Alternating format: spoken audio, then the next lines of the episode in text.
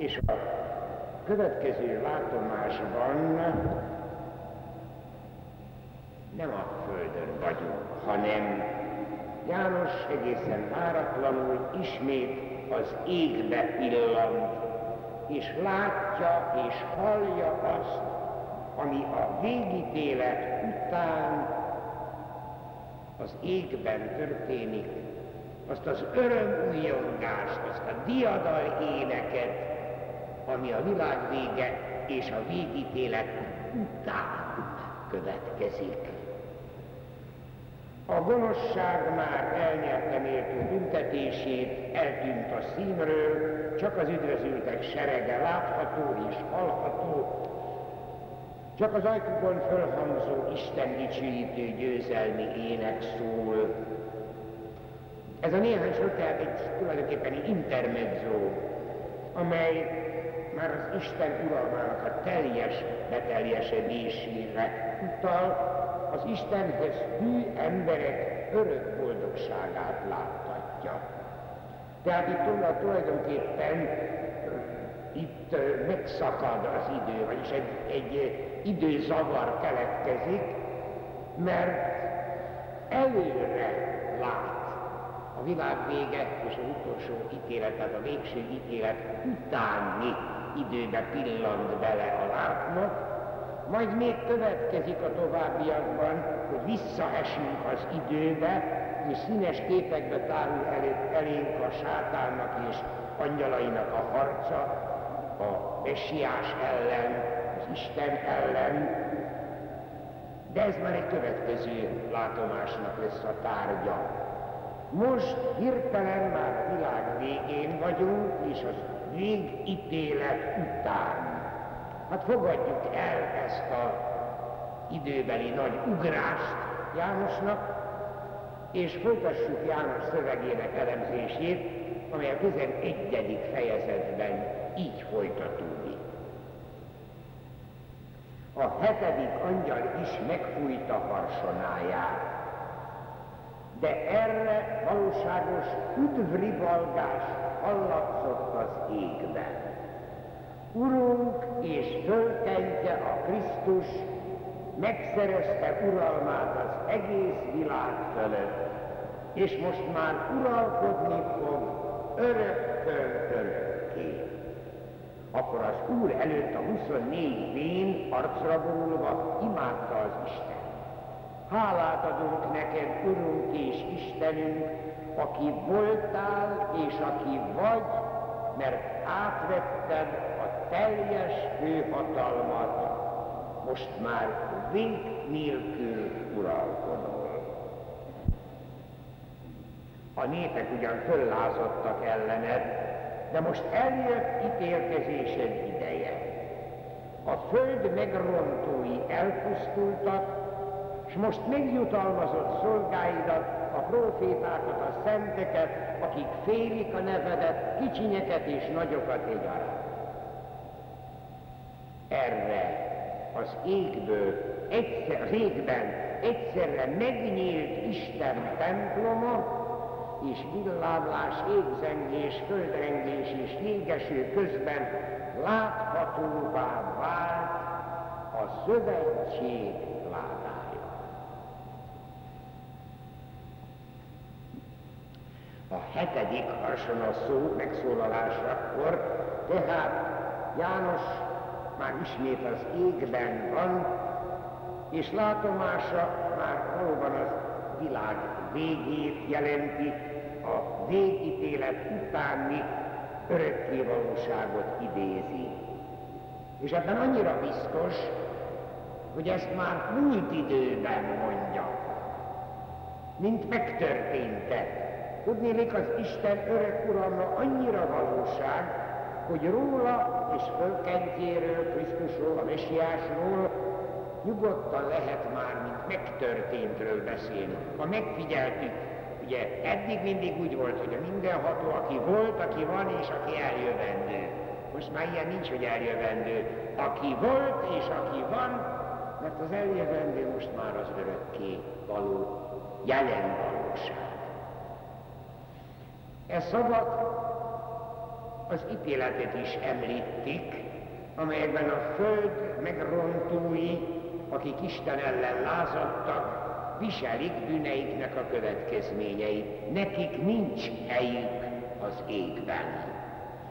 Az Istenben hívők, az Istent félők, a szentek azonban legyenek bár kicsinek vagy nagyok, ők most már az örök jutalmat élvezik. Nem csoda, hogyha örömi újongásban törnek ki. A 24 vén is, akik az egyházat képviselik az égben, ők is most már csak hálát tudnak adni mindenért.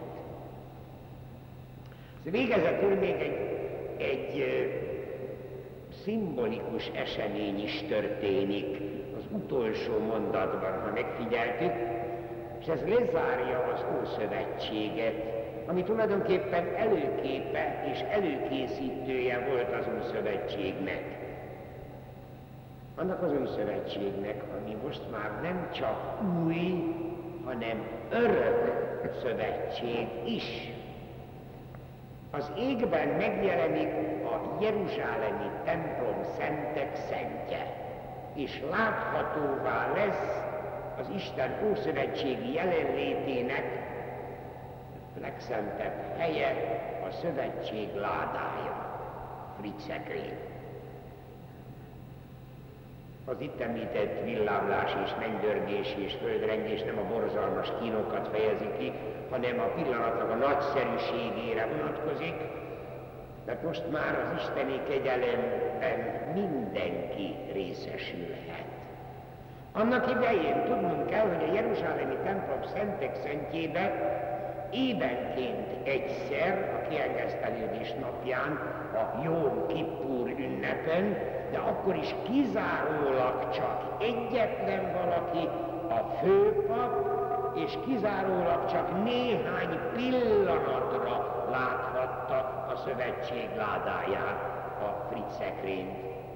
Most láthatóvá vált minden üdvözült számára, és ez egyben egyben érdekesen vág egy nagyon ősi zsidó hagyományjal is, hagyom azzal is összevág, amely szerint a Jeruzsálemi templomnak a rómaiak által való elpusztítása előtt, tehát a Krisztus előtti 70-es pusztulás előtt a szövetség ládáját Isten ismeretlen helyre mentették. És a szövetség ládája megkerül majd a messiás napján, így szólt ez az ősi hagyomány, hogy a messiás napja az az ítéletnek a napja, tehát akkor meg kell jelennie a szövetség ládájának is.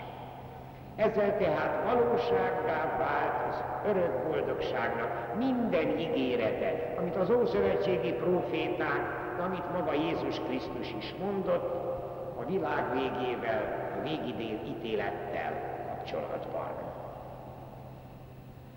A következő két fejezet viszont ismét visszatér, ezekben a két fejezetekben lévő látomások visszatérnek az időbe, a történelembe.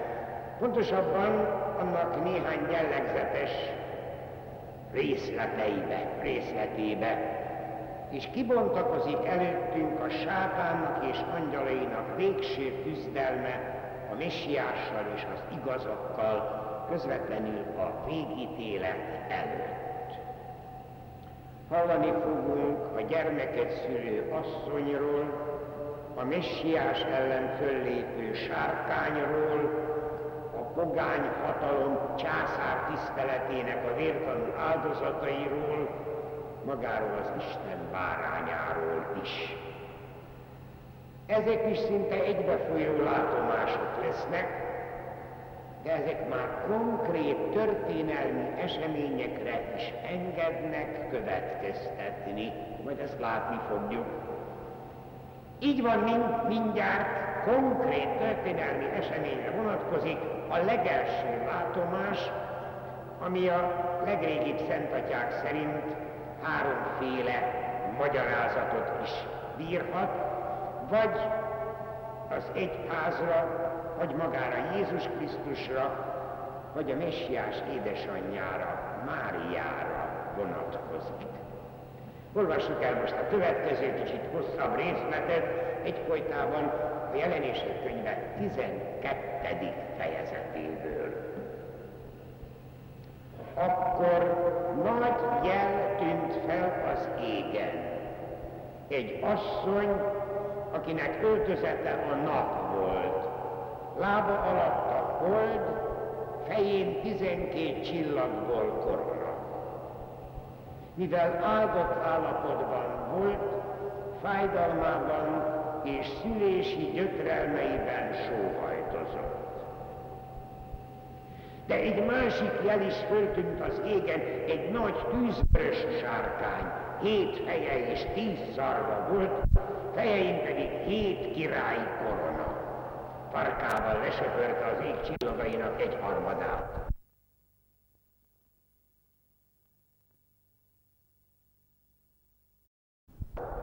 Odaállt a szülőasszony elé, hogy mihelyt megszül, elnyelje gyermekét.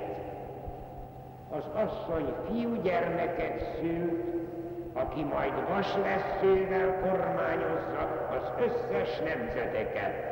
De a gyermeket elragadták, és Isten trónja elé vitték. Az asszony pedig a pusztába menekült, ahol Isten helyet készített számára, hogy ott éljen 1260 napig.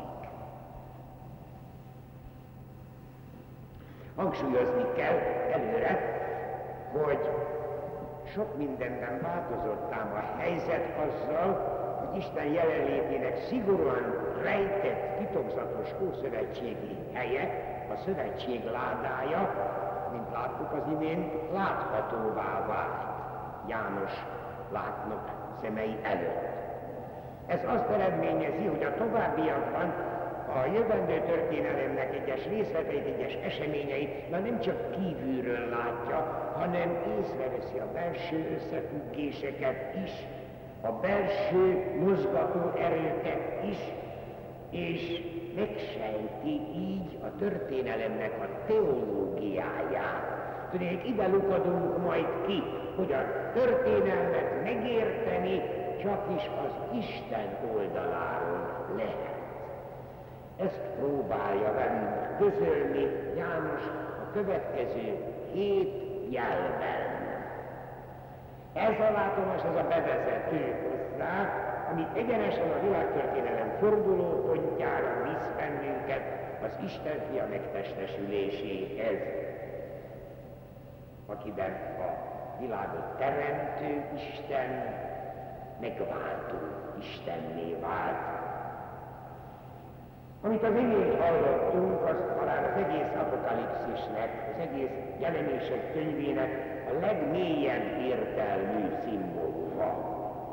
Mert természetesen szimbólum az első jel is a fénybe öltözött különös asszony akinek nagyságát és főségét az összes fényforrás bizonyítja. Holdon áll, nap a ruhája, csillagok alkotják fején a diadémot, és a fönséges alak áldott állapotban van szűni kész. De ugyanakkor a másik jel is föl előtűnik, az előbbi nek a teljes ellentéte, a merész ellenpólusa, ez is szimbólum.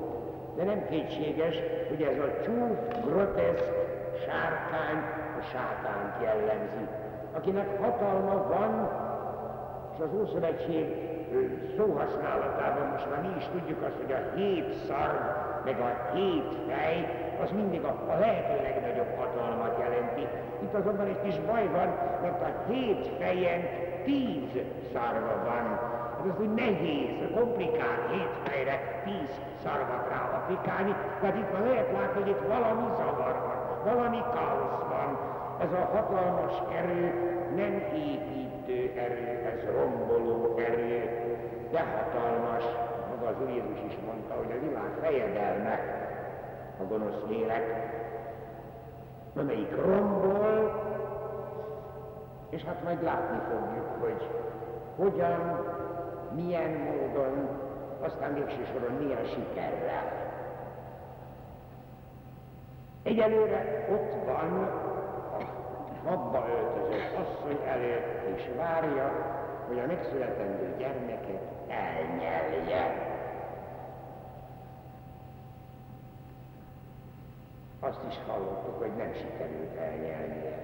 De most mielőtt tovább elemeznénk, próbáljuk egy kicsikét megérteni azt, hogy hogyan magyarázták ezt a két szimbólumot. A legősibb időkben a magyarázat azt mondta, hogy a napba öltözött asszony az a boldogságos Szűz Mária, aki a messiást, a megváltó Krisztust készül a világra hozni. Sokszor így is ábrázolják Máriát, tündöklő fehér ruhában, lába alatt a holdnak a sarrója, fején csillagkorona, és vele szemben a sátán, a messiás ős ellensége, a maga pusztító hatalmával. Hát bizonyos mozzanatok azonban nem illenek bele ebbe a képbe. Hát, hogy a szülési fájdalmában sóhajtozik, meg hogy utána a pusztába menekül, ez valahogyan nem stimmel.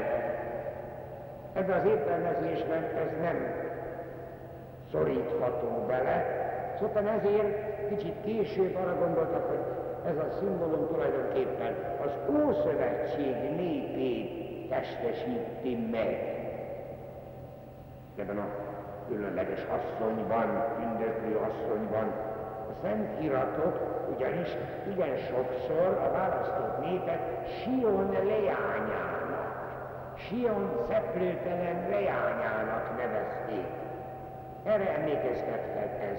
A választott népnek valóban a pusztába kellett menekülnie, és a pusztában kellett vándorolniuk. És míg az a 12 csillag is timmel, hát Izraelnek 12 fia volt, és 12 törzse volt az Ószövetség népének. Itt is van azonban egy kis baj, mert itt meg az nem stimmel, hogy hogyan élvezhetné az Isten védelmét, ez a pusztába menekülő szimbólum, hogyha pontosan ugyanez a jelenések könyve nem is egyszer, hanem kétszer is a sátán zsinagógájának nevezte az Ószövetség népét. Hát ez se stimmel egészen. Így aztán talán legfontosabban akkor érthetjük meg, ezt a részt akkor sejthetjük meg, hogy ha arra gondolunk, hogy ez a rejtélyes asszony a maga allegorikus alakjában az egyházat szimbolizálja. Természetesen úgy, hogy szerepe van benne Máriának is, meg az Ószövetség népének is, de a maga egészében az egyház történelmére vonatkozik. Gondoljunk csak arra, hogy amikor az apostolok imádságosan várták a Szentlélek eljövetelét az utolsó vacsora termében, a Szentírás külön hangoztatja, hogy ott volt velük Mária, a hívő Mária, aki akkor egyedül volt Krisztus egyháza. Vagy a fényárban úszó ruha sejtethetik az egyház isteni eredetét. Míg a tizenkét csillagot is lehet valamiképpen a tizenkét apostollal összehozni. És az egyház is a kegyelem áldott állapotában van, hisz a keresztség szentségében szüli állandóan az Isten gyermekeket. A fiú gyermek születése János szavai szerint minden kétséget kizáróan a messiásra utal, hiszen idézi a második Zsoltárt. Egy picikét hangsúlyoztam, mikor olvastam, hogy ott a Zsoltár szó szerinti idézése szerepel, hogy a gyermek vasveszővel formányozza majd a nemzeteket. Hát ezt akkor mindenki tudta, hogy ez messiási jövendőlés volt, ezt mindenki úgy értette, csak nem véletlenül szerepelt itt. Persze utána meglepő az, hogy semmit sem szól ez a szöveg a messiásnak, Krisztusnak az életéről, a szenvedéséről, a kereszt haláláról, csak egyes egyedül a mennybemenetelét említi. Viszont, hogy az asszony a pusztába megy, ahol Isten viseli gondját, hát ez már teljesen világos, hogy a Ószövetség pusztai vándorlása mellett az új szövetség is, a zarándok nép, a vándorló, új szövetség a világ végéig, az Isten országa beteljesedéséig úton van az egyház. Második vatikáni zsinat számtalanszor utalt erre, hogy zarándok egyház vagyunk, vándorló egyház vagyunk. És mindig Isten védelme alatt állunk, azzal az ígérete, hogy a pokol kapui nem vesznek erőt rajta. De ugyanakkor pontosan ebben a vándorlásban, ebben pontosan a gonosznak a támadásaira vagy vagyunk kitéve. Ezért szerepel ott az 1260 nap. Az a három és fél év, az a 42 hónap, amiről már szó volt. A gonoszságnak az ideje. Tehát az Isten védelme alatt van ez a csodálatos asszony a gonoszság ideje alatt lehet a világ végéig. Nem szabad széjjel ö, szakítanunk ezeket az értelmezéseket, ezeket a magyarázatokat, pláne nem, hogyha arra gondolunk, hogy a sár, sárkány el akarja nyelni a gyermeket. Tulajdonképpen ez a harmadik jel. Itt viszont éppen az a meglepő, hogy nem tudja elnyelni. Na most vonatkoztassunk el mindenféle magyarázattól. Hát abszolút nem valószínű, hogy egy sárkány egy most megszületett gyermeket ne tudna elnyelni. Hát az erőviszonyok azért nem olyanok, hogy egy hatalmas sárkány egy picit tehetetlen gyermekkel. Csak hogy itt ez a gyermek nem egyszerűen az ember gyermeke, hanem az Isten fia. A sátán szándéka tehát eleve kilátástalan, Krisztus a mennybe megy. De teljes joggal lehet itt az egyház tagjaira, az Isten gyermekekre is érteni ezt, hiszen azokra is minden időben azokra is leselkedik a sátán, de azok is Isten védelme alatt állnak. És az ő igazi hazájuk is az örökké valóság, az örök boldogság az égben, az egyház is földi zarándok útján mindig ki van téve a sátán támadásainak. És azért a világ végéig tartó idő az 1260 nap, szintén jelkép, mondom a három és fél év, vagy a 42 hónap, az ugyanaz, a gonoszságnak az ideje. De hogy Krisztussal szemben alul marad a sátán, hogy Krisztus egyházában a megváltott Isten gyermekekkel szemben végső soron vereséget szenved, ez nem vitás, hiszen ígérete van, hogy a pokol kapui sem vesznek erőt rajta. Befejezésként hadd mondjam most még azt, hogy tulajdonképpen ezzel a látomással kezdődik a jelenések könyvének az a további ez az első és a további hat látomásból álló sorozata, megint csak hétről van szó, ugye most már tudjuk, hogy ezt meg kell szokni, hogy amikor valami előjön, akkor az hét, amely Krisztusnak és vele az egyháznak a sátánnal való harcát írja le. Ennek az első látomásnak a fényébe öltözött asszony részben Jézus anyját, Máriát szimbolizálja, a maga egészében a kereszténység anyját, az egyházat. Vagy pontosabban mondjuk így, az égi asszony eszmei egységbe foglalt jelképe a lelki Izraelnek, vagyis együttesen az ószövetségi igazaknak és Krisztus egyházának.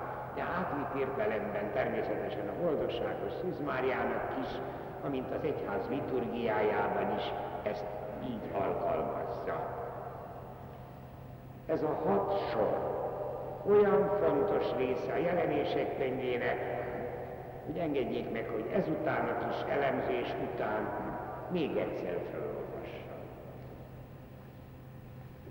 Akkor nagy jel tűnt fel az égen, egy asszony, akinek öltözete a nap volt. Lába alatt a hold, fején tizenkét csillagból korona. Mivel áldott állapotban volt, fájdalmában és szülési gyötrelmeiben sóhajtozott. De egy másik jel is föltűnt az égen, egy nagy tűzvörös sárkány, hét feje és tíz szarva volt, fejein pedig hét királyi korona. Farkával lesöpörte az ég csillagainak egy harmadát. Oda állt a szülőasszony elé, hogy mihelyt megszül, elnyelje gyermekét. Asszony fiúgyermeket szült, aki majd vasleszével kormányozza az összes nemzeteket. De a gyermeket elragadták, és Isten trónja elé vitték. Az asszony pedig a pusztába menekült, ahol Isten helyet készített számára, hogy ott éljen 1260 napig. Jövő szerdán majd folytatjuk, addig is áldjon meg bennünket a mindenható Isten, az Atya, a Fiú és a Szent Lélek.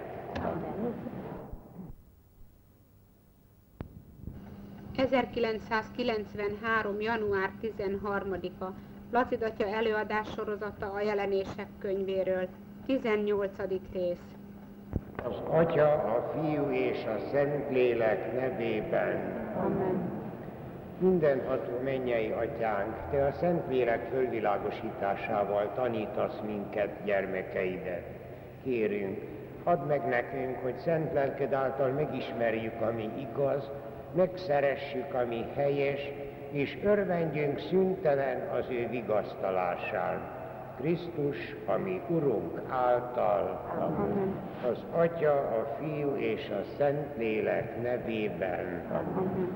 Dicsértessék a Jézus Krisztus. Mindörökké. Amen.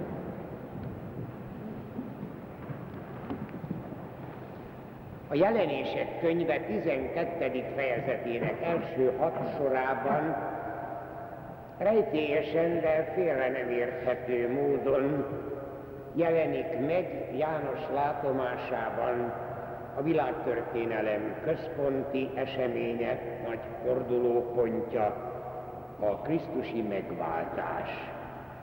A napba öltözött asszony most akár Máriát szimbolizálja, akár Krisztus egyházát, a gyermek akár a megváltó Krisztus, akár a megváltott hívek sokaságát jelképezi. Ténylegesen ki van téve a gonosz hatalmának, a gonosz támadásainak. A sárkány valóban el akarta ragadni Krisztust is, a híveket is. És tudja, hogy végső soron Krisztus is és a hívek is, az álhatatos hívek is dicsőségesen Isten trónja elé kerülnek. Legalábbis ez tűnik ki a látomásból.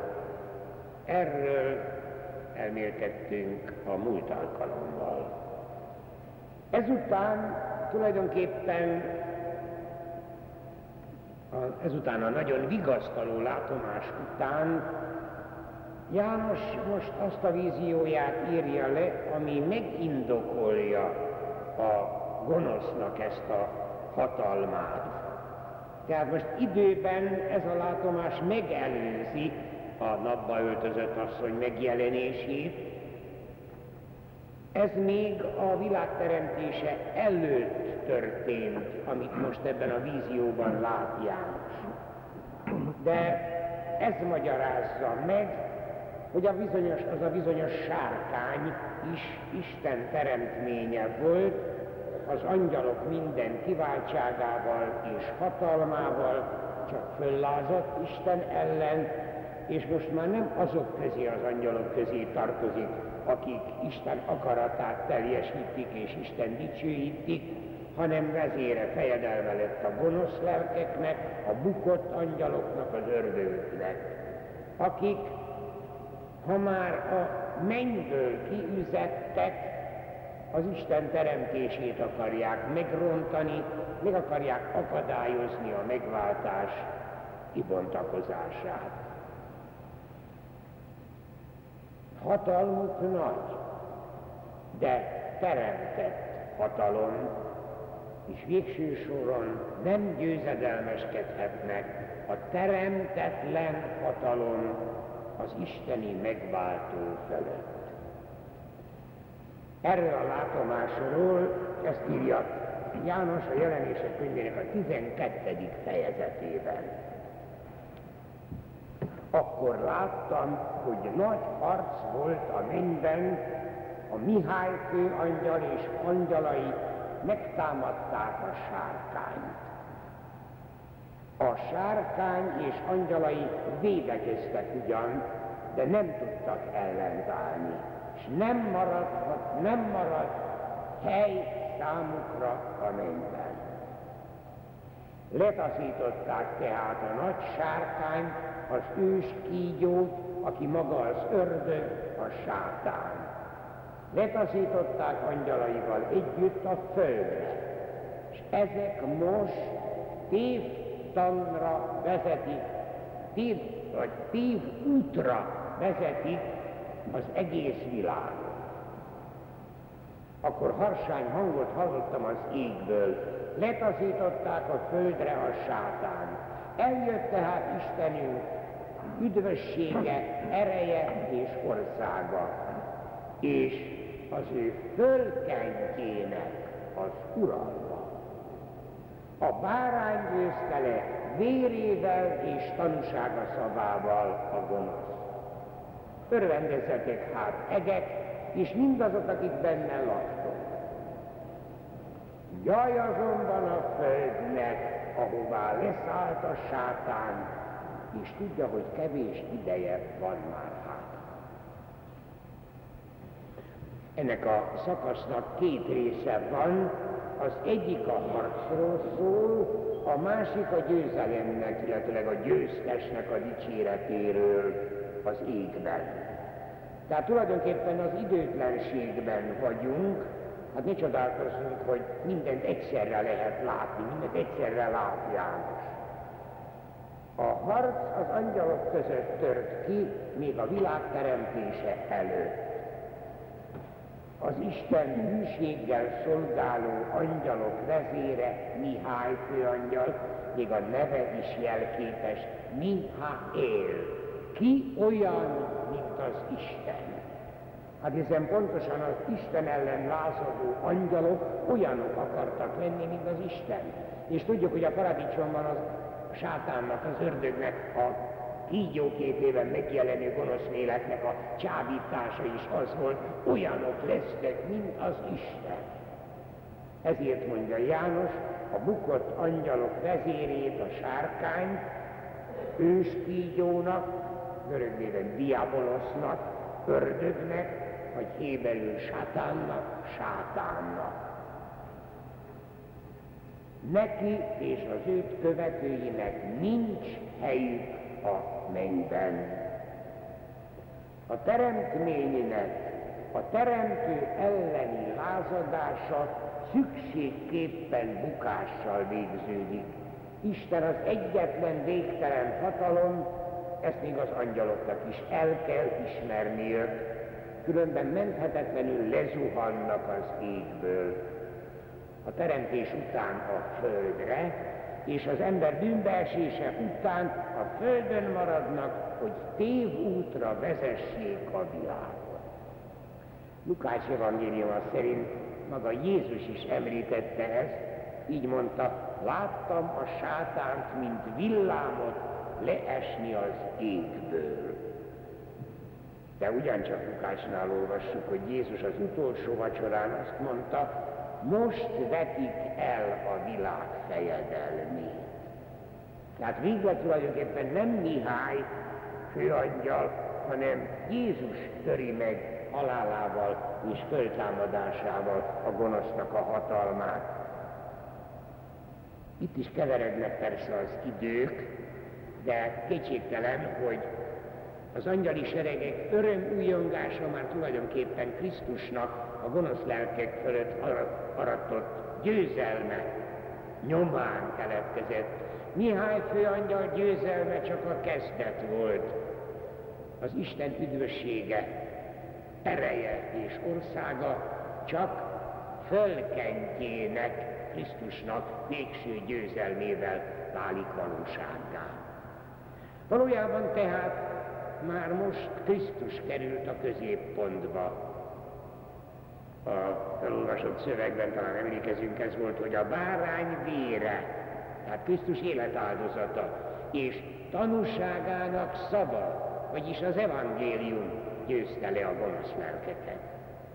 János most egyszerre látja mindezt, pontosabban egyszerre hallja ezt az égiek örömújongásában, amiben benne van már az is, hogy a sátán végleges pusztulása csak is a világ végén történik meg, amikor Krisztus uralma is véglegesen megvalósul. Addig azonban még szerepe van a gonosz léleknek a földön. Az angyalokkal való harcban alul maradt. Krisztussal való harcban ugyancsak alul maradt, tehát a megváltásban is alul maradt. De még állandó harcot vív Krisztus küzdő egyházával, egészen a világ végéig. Nem sejtve, hogy itt is alul marad, mert hiszen Isten oltalmazza egyházát. Véglegesen tehát a pokol erői nem vesznek erőt rajta, de a komoly harc mindenképpen olyasmi, amivel számolnia kell Krisztus egyházának. Erre vonatkoznak azok a szavak a végén, jaj a földnek, ahová leszáll a sátán. Ezután a látomása után János látomásának a helyszíne megváltozik ő is földi eseményeket lát. Az első víziója természetesen kapcsolódik az előző földi látomásáról, akkor, amikor megjelent az égen a napba öltözött asszony, és amikor megszülte a gyermekét, ez a földön történt. Most, mintha ez folytatódnék, erről így ír a látnak. Amikor a sárkány látta, hogy a földre taszították, üldözőbe vette az asszonyt, aki a fiúgyermeket szülte. Az asszony azonban sasszárnyakon elmenekült, hogy távol legyen a kígyótól három és fél évig. A sárkány erre haragra lobbant, és harcba szállt az asszony többi gyermekeivel, akik megtartották Isten parancsait, és tanúságot tettek Jézus mellett. Már előbb is hallottuk, hogy a sárkány el akarta nyelni a világból az égből megjelenő napba öltözött asszony gyermekét, és ott is szó volt arról, hogy Isten nem engedte, hanem védelmébe vette, amíg a gonosz lélek áskálódik ellene ez a három és fél nap, ez pontosan ugyanannyi, mint ami ott szerepelt, mint 1260 nap, a három és fél év, bocsánat. Három és fél év, az pontosan 1260 nap, ott így szerepelt, itt pedig el így. Tehát ez a gonoszság idejét jelenti. De most azt is tudjuk, hogy ez alatt az idő alatt a gonosz lélek támadásba indul Krisztus egyháza ellen is. Hát félre nem érthető, hogy kik azok a asszony többi gyermekei. Hiszen csak a Krisztus hívőkről lehet mondani azt, hogy megtartják Isten parancsait, és tanúságot tesznek a megváltó Jézus mellett. A sátán és angyalai tehát harcolnak Krisztus egyházával. Az ő földi tevékenységükről tud meg részleteket János a következő látomásban, amiben megint eléggé sok rejtét találhatunk. Itt a sátán két vadállat képében jelenik meg. Pontosabban két vadállatnak ad hatalmat, hogy a megváltott hívek ellen harcoljanak. Az egyik vadállat a tengerből emelkedik ki, és majd látni fogjuk, hogy itt már bizonyos konkrétebb történeti eseményekre is gondolhatunk, a földközi tenger vidékén egyedül uralkodó római birodalom császáraival kapcsolatban, a másik állat a száraz földről lép elő, itt pedig a Kis-Ázsiában elszaporodó a császár isteni tiszteletét hirdető tévtanítókról van szó, erre gondolhatunk, de az is érdekes, hogy a sátán és a két vadállat, hát ezek is hárman vannak. Utánozni akarják a Szent Háromságot. Gonosz léleknek ilyen gondolatai is vannak. Lássuk most ezeket a látomásokat János szövege szerint. Akkor láttam, hogy a tengerből egy vadállat bukkan elő, amelynek két feje volt, tíz szarván királyi korona, fejein pedig Isten káromló nevek. Az egész föld leborult a vadállat hatalma előtt, és így imádták, kifogható hozzá, ki tudja felvenni vele a harcot. Ő pedig káromolta Isten nevét, hajlékát és az ég lakóit hatalma kiterjedt minden népre, nyelvre és nemzetre. És mindazok, akiknek neve nincs beírva a megölt várány életkönyvében, leborultak előtte. Akinek van füle, az hallja meg. Ez a tengeri vadállat minden kétséget kizáróan az összes Isten ellenes hatalmaknak a megszemélyesítője. De már a legkorábbi időkben, már a Szentatyák idejében is főképp Rómát és az akkori császárokat értették rajta. A hét fejet annak a hét halomnak gondolták, ahol Róma a Tiberis melletti hét halomra épült. A tíz koronás szar pedig annak a tíz római császárnak felel meg, akik Jézus föltámadásától kezdve a jelenések könyve megírásáig uralkodtak. Pontosan tizen voltak. Ezek név szerint Augustus, Tiberius, Caligula, Claudius, Nero, Vespasianus, Titus, Domitianus, Nerva és Trajanus.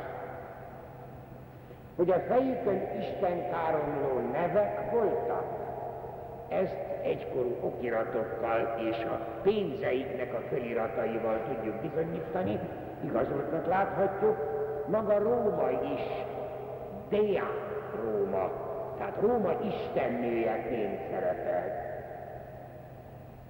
Augustus császár pedig Vives Augustusnak, isteni fölségnek hivatta magát, már 29-ben Krisztus után, tehát még Jézus életében hivatalosan fölvették a nemzeti istenségek közül Augustus császár.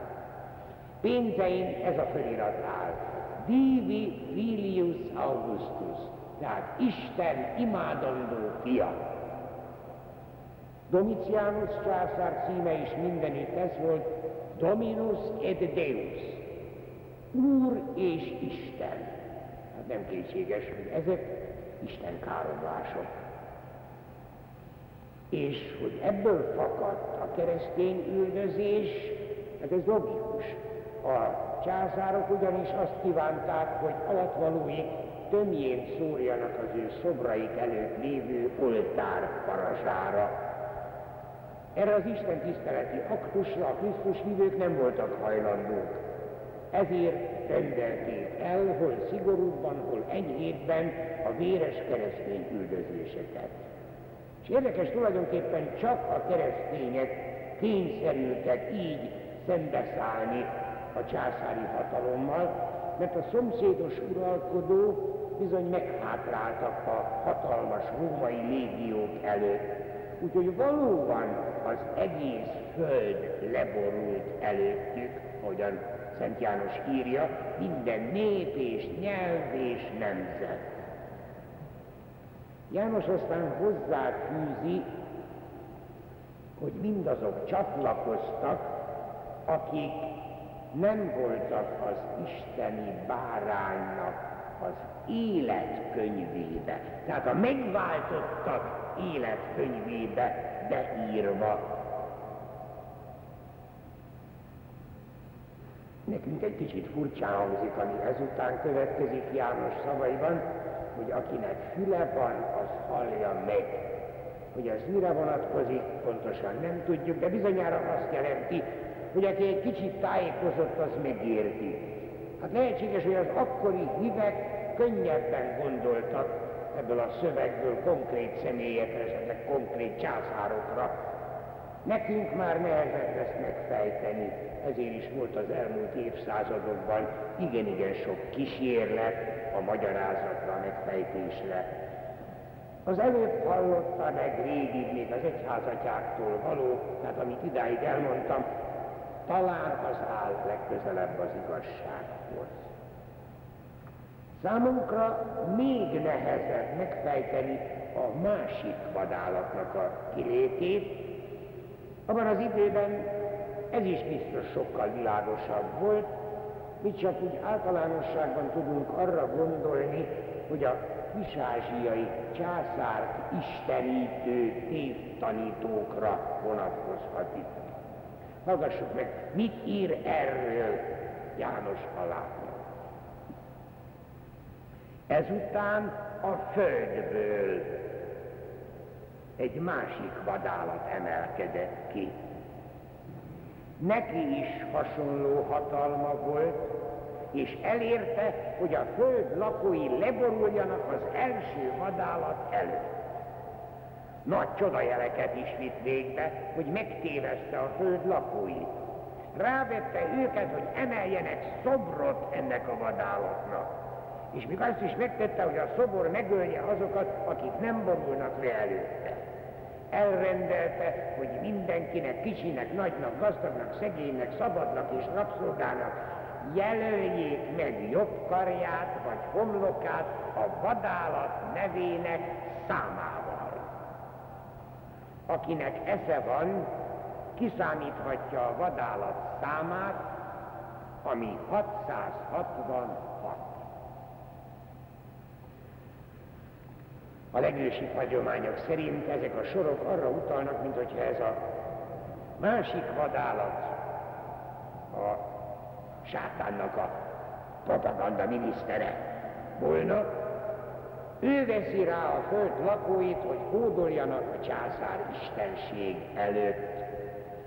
De persze lehet valamilyen hamis proféta is, vagy álmessiás, vagy az antikrisztus. Minden esetre, aki a maga intelligenciájával félrevezeti az embereket, és lényegében az Isten császárnak a tiszteletét hirdeti. Szobrot emeltet neki, ami előtt áldozatot mutatnak be, és a teljes tulajdonba vétel jeléül valami tetoválás félét rendel el mindenki számára, természetesen az Isten császár nevével. És itt ténylegesen szerepel egy szám, ami az Isten császár neve. A zsidók is, meg a görögök is szívesen jelöltek egy-egy szám szót a benne szereplő betűk számértékének összegével. Tehát a betűknek számértéke volt, a szó betűinek a számértékét összeadták, és így kijött egy szám. Csak ez az összegszám önmagában véve sok szóra vonatkozhatik. Tehát tulajdonképpen ez bizonyos titkot jelentett, tehát titkos maradt, illetőleg csak a beavatottak érthették meg. Pompeiben például találtak egy falra írt szerelmi vallomást, ami így hangzik. Nagyon szeretem azt, akinek száma 545. A Héberben is, meg a görögben is minden betűnek az ABC sorrendjében számértéke volt. A nehézséget itt azonban az jelenti, hogy Héber ABC négy-ötféle is maradt ránk. Görög ABC-k sem túlságosan egységesek. Aztán még az is zavar, hogy a Héber ABC-ben csak a mások hang, mással hangzók szerepelnek. Ők Krisztus korában nem írtak, nem jelölték a magánhangzókat. A görög ABC-ben viszont magánhangzók is vannak. Tehát így is lehet variálni, úgy is lehet variálni, olyannyira, hogy ez a 666-os szám, ez lehet a római birodalom is, lehet Domitianus, az egyik Héber ABC szerint Néron Készár, a betű számának, az, betűjének számának az összege a 666, tehát Néró császárra vonatkozik, de ugyanígy egy kis ügyességgel ki lehet belőle hozni Tituszt is, meg Trajanusnak a nevét is, sőt az egyik kéziratban 666 helyett 616 van, és ez pont Caligula császárra ö, következtethető. Nem kizárt viszont egy másik megoldás sem, hogy itt is bizonyos szám szimbolika, szám misztika szerepel. Ugye nagyon jól tudjuk, hogy a hetes szám az a tökéletes szent szám. Ami ezt nem éri el, tehát a hatos, az a tökéletlen és rossz. És ha háromszor veszem a hatos, akkor ez a lehető legrosszabbat jelent. Tehát így is lehetséges, hogy ez a 666-os szám a teljes gonoszság kifejezésére szolgál. Én nem hiszem, hogy bővebben kellene foglalkoznunk ezekkel a különféle hipotézisekkel. Még azt is lehet, még Hitlert is kihozták belőle, Stalint is kihozták belőle, a középkorban második Frigyes császárt kihozták belőle. Szóval annyi minden kísérlet, fantázia kell hozzá, és akkor lehet ügyeskedni. Meg kell nekünk nyugodnunk abban, hogy ma már nem érthetünk mindent a jelenések könyve látomásainak a szövegéből maradnak rejtélyes mozzanatok. Na, akkor tegyük hozzá, hogy a hitünk igazságai azért egy hajszálat nem változnak, hogy itt azt a 666-os számot így magyarázzuk, vagy úgy magyarázzuk. Meg kell elégednünk a lényeggel, ami minden kétséget kizáróan az, hogy az Isten trónusa előtt az égből leta, elől az égből letaszított bukott angyalok, a gonosz lelkek még itt a földön sokat tudnak ártani az egyháznak. Kísértéseikkel, csábításaikkal sokat tudnak ártani. A megváltott hívek is ki vannak téve ezeknek egészen a világ végéig, amikor a megváltó Krisztus győzelme véglegesen való megvalósul fölöttük. Nem kétséges, hogy nekünk, híveknek, mindannyiunknak egyetlen teendőnk van velük szemben, hogy a velük való harcban minden körülmények között hűségesek maradjunk Istenhez és az ő fölkentjéhez, ahogy a szöveg mondta, a megváltó Krisztushoz. Hát ezért kérjük most is a mindenható Istennek az áldását. Áldjon meg bennünket a mindenható és irgalmas Isten, az Atya, a Fiú és a Szent Lélek. Dicsértessék a Jézus Krisztus.